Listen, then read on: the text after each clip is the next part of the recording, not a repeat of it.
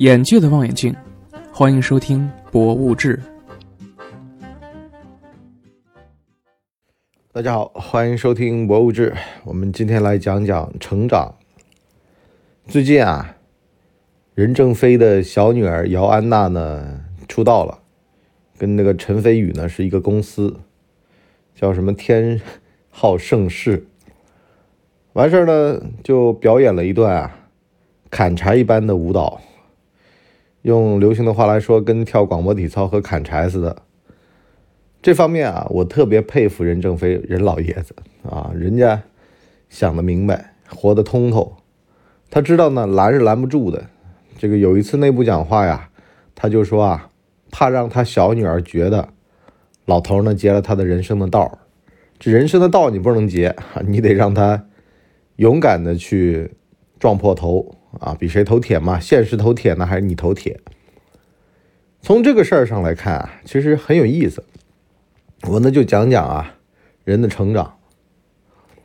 我经常啊听到一句话，叫做呢，一个人啊，他长到了二十五岁，可是呢，他七十二岁才埋，二十五以后呢，就在重复自己，这就是很多人的写照。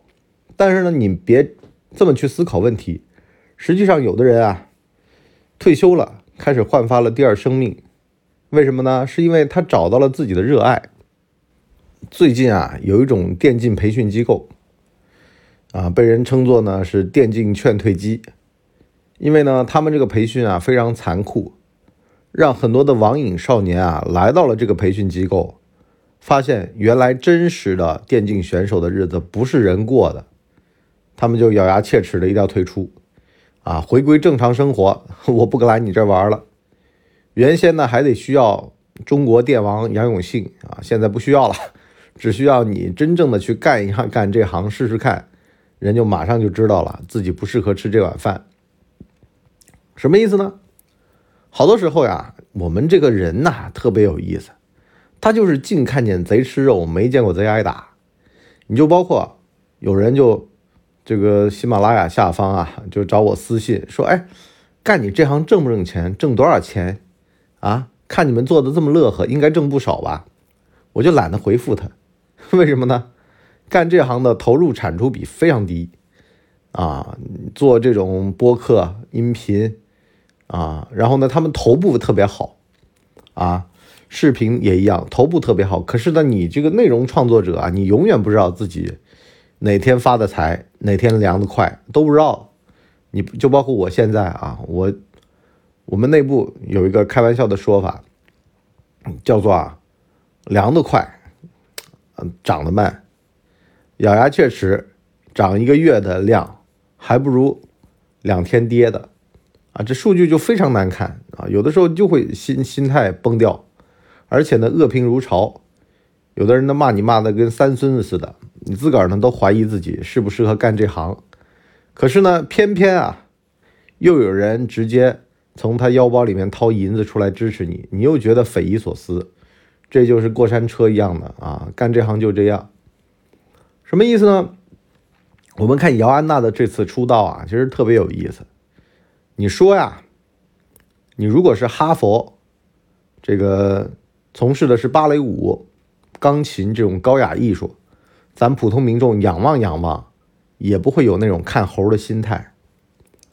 你说这人钢琴弹的怎么样？那不是谁都能说上两嘴的，反而呢曲高和了寡，很多人呢没办法评价你。可是演艺圈这行啊，跳个舞这事儿啊，你跳的不好，跟做广播体操似的，跟大家一样都能看得出来。所以呢，我就特别佩服任老爷子这个气魄和胸襟。为什么呢？让他快速的成长。其实你别说这种二代啊，这日子过得风光什么的，实际上内心很痛苦的。你就包括像最近《流星岁月》演到了这个这个叫什么谢宏祖啊，这名儿一听就是二世祖啊，不成器。他妈呢给他安排了这个一个女的来拯救他们家，所以呢就跟这个朱锁锁呀要闹离婚啊，鸡毛鸭血的。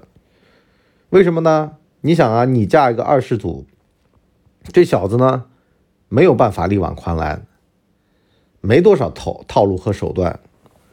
人没套路和手段，就只能在现实的泥潭里面打滚，和现实妥协，被现实磕得头破血流之后呢，然后啊，接受了现实的这点子陈芝麻烂谷子的老妈妈链的事儿。所以呢，其实也是有好处的啊！你别以为说好像这个我们普通人苦大仇深的这个过日子过出来。啊，了不得了！人家二代也得经历。你只要是个人，这就是一个这个痛苦守恒定律，就跟大连金州的这个王主任和卢主任一样的。你前面你日子过得太舒爽了啊，可可能呢贵人呢也太提携了，导致到呢连权力运行的规则都不知道，拿自个儿太当人，不拿志愿者当人。觉得自愿志愿者呀，给你家站岗啊，就跟保安似的。实际上，现在保安都有脾气，越是弱势群体吧，你越得哄着讲。好了，这会儿呢，这个现实版的列宁和卫兵的故事在上演。啊，卫兵呢，这会儿呢秉公办事儿，可是呢，列宁翻脸了。哎，没关系啊，有手机啊，有手机，把列宁照出来啊。这个人民当中自有列宁，所以呢。这个王书记和卢书记都倒霉了，咱得这么说啊，卢主任实际上死有余辜。为什么呢？当你接到这种电话，你如果是个聪明人，你就应该说，这个志愿者呀，啊，跟我们的关系啊，没那么好，啊，如果他要你登记，你就配合得了，啊，别惹事儿。如果说你一定要闯，跟我没关系，但是我已经跟你告诉过你了啊。实际上，有的时候就你得管理上级，你得告诉他哪些事儿能干，哪些事儿不能干。他任性而为之，你也不冤哈。为什么呢？因为你也是帮凶之一。谁叫你去捧这个臭脚的，去舔的？什么意思呢？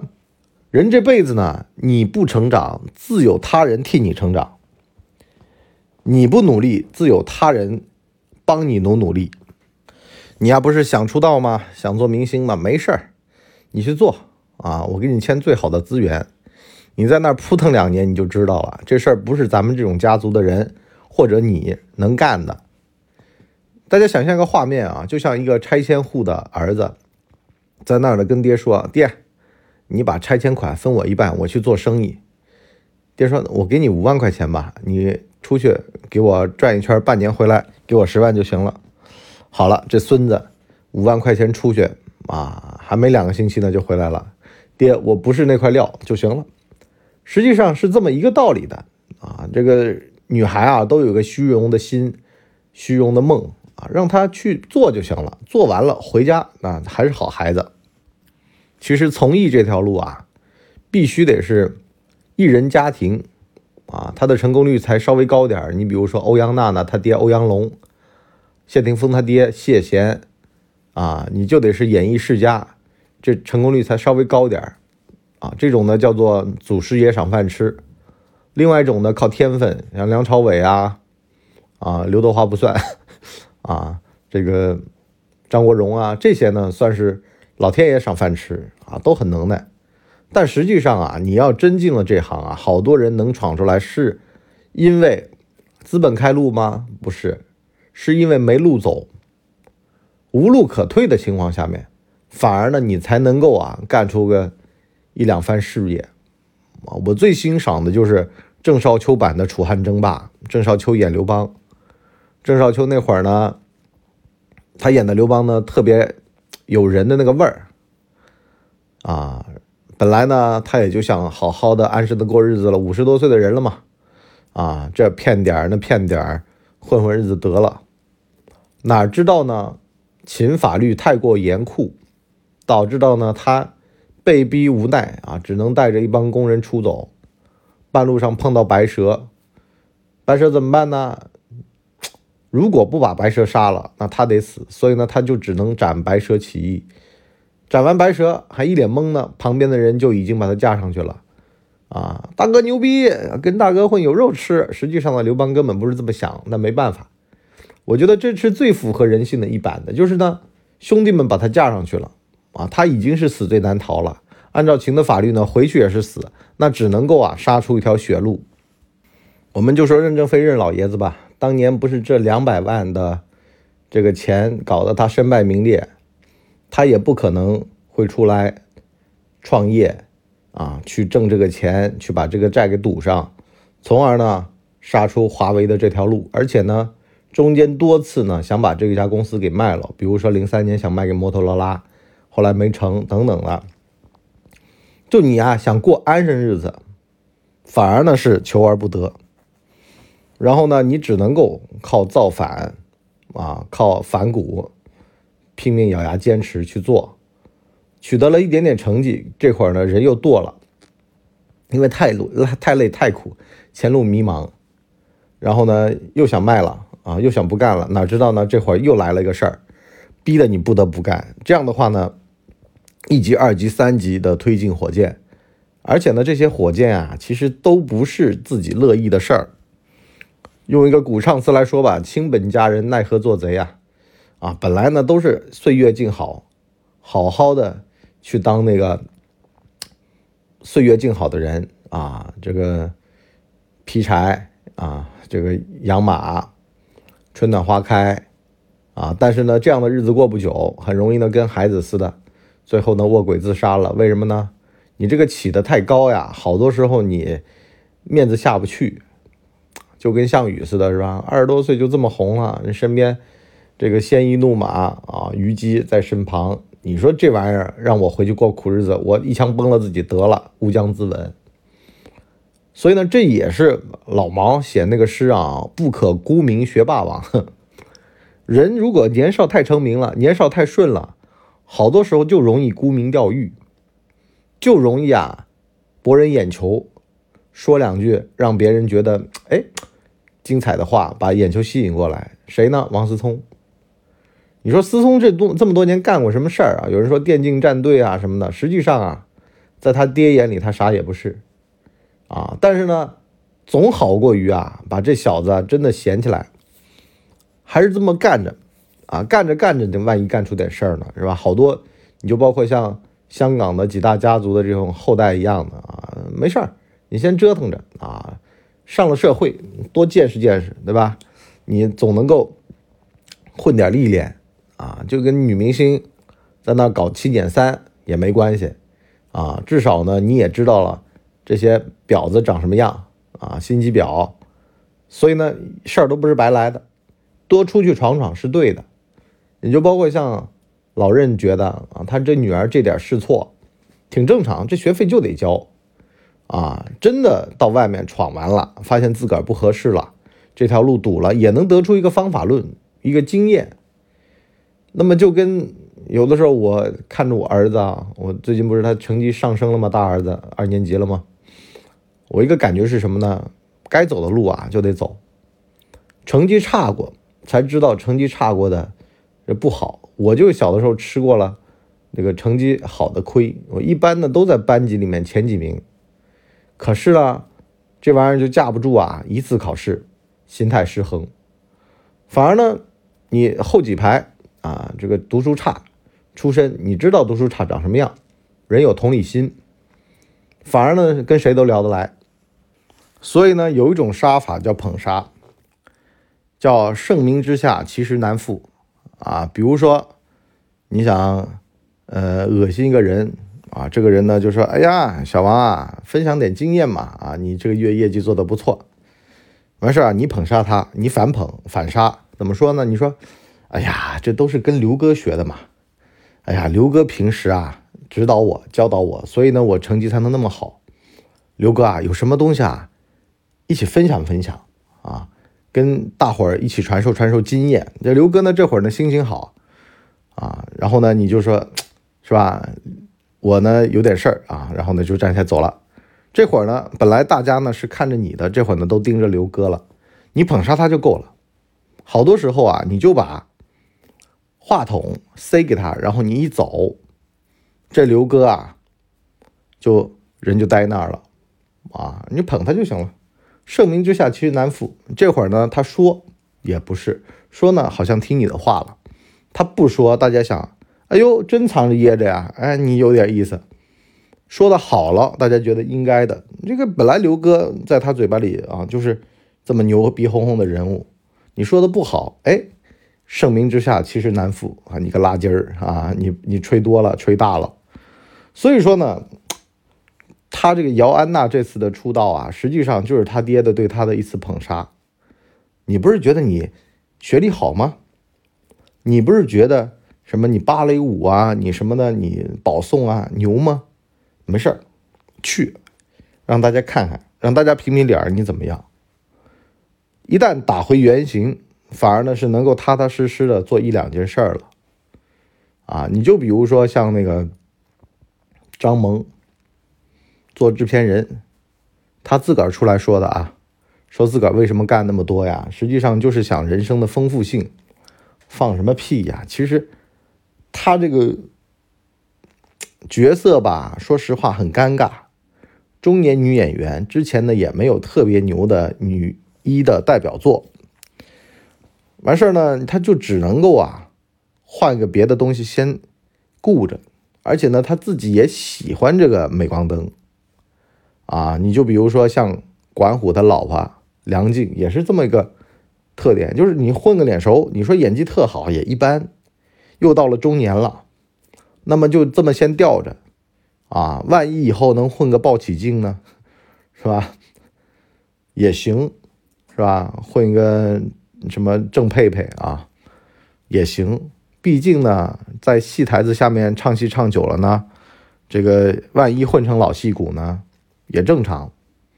什么意思呢？好多时候啊，咱们这辈子啊，就是你能耐有限。机会呢也不好，没关系，在戏棚子下面先站着，啊，先把坑给占住了。好多时候，有的人说：“哎呀，这个机会啊，有有才华的人到哪都有机会。”其实错了，平台非常重要。如果你能一直在这个平台上扒着不走，你迟早会发光。可是呢，一旦你错过这平台，你说我想当国家领导人，我从我从村镇干起，那除非就是秦末、元末啊这样的机会，你作为乡派出所的所长才可能有这个小机会啊。你是碰碰到时代大机遇了，那否则的话，你肯定得从中央部委开始啊，开局一根棍儿是吧？结局当皇帝这种东西都是需要王朝倾覆的情况下才有可能的。那么反过话头来说什么呢？也就是说呢，我们今天讲的这个姚安娜这个事儿一样的啊，你不要以为自个儿起点高，不要觉得自己是北大毕业的你就该如何如何，还是得脚踏实地的上了社会，先做事儿再做人。事儿没成之前，你什么人都不是。啊，我们这个编辑菜菜刚碰到我，第一句话问：“不说你是不是看到我身上的特质了？”我说：“放屁，我看到的是一个工具。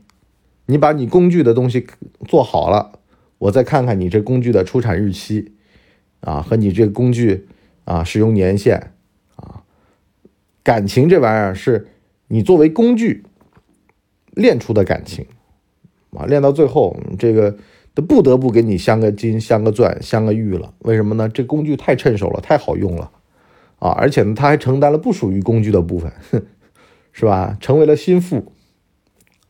所以呢，其实说穿了啊，我们上半集先聊到这儿，我们下半集呢跟大家聊聊啊，你如何从一个工具向人的转换。经常有人啊会假模假式的跟我讲啊，哎呦，面对下属。啊，做管理你必须得通人性，啊，懂人情，啊，让他们觉得受尊重。我说错喽，为什么呢？我说你授权就行了，在他的职权范围内，他能得到他的职业荣誉感、骄傲感就得了。海底捞的店员有权利免单，为什么呢？他先当工具后当人，他这工具作用行使的非常好，导致到呢我们的业绩能够覆盖这部分的损失。那你可着劲造没关系，而且呢，分配的这个机制一旦健全了啊，这点都不算什么，大家互相监督嘛。你就包括说为什么去做这个快递员、建快递站啊？上头不怕你快递站乱来，就是因为呢，大家互相举报啊，有这么一个这个 监督机制，导致到呢这些快递站老板呢人人自危啊，我弄那么点事儿我犯不着啊，被别人举报了，我这个快递站的运营权没了啊，而且呢很多快递员都虎视眈眈的就盼着老板出事儿。反倒是呢，这套机制呢，能让这些加盟的快递站呢，都经营的非常好，啊，这其实都是机制的原因。怎么个说呢？实际上啊，没有必要一定要把人哄到什么程度。你让这个人有了这方面的权限，又监督他的这方面的权利，从而形成一个制约的一个正向循环，这事儿就行了。啊，没必要说一定要把他当爷，也没必要一定要骂的他跟三孙子似似的，啊，他只要说能够挣那么多钱，你让他花，但是呢，他怎么花呢？这玩意儿又受一个制约、一个机制的监督啊，这就完了，啊，你就且等着吧，啊，且等着好戏看吧。好了，我们上半集先聊到这儿，下半集呢，跟大家聊聊这个制约机制，这个循环机制要怎么建立。好了，我们下期再见，拜拜。哎呦。节目听完了，我是麻辣电台的台长杰森，欢迎大家添加干嘛电台官方微信，微信 ID 是文博小号的全拼，加入我们的社群，一起交流成长吧。干嘛电台扫清你人生路上的所有坑，付费订阅请关注微信订阅号干嘛播客。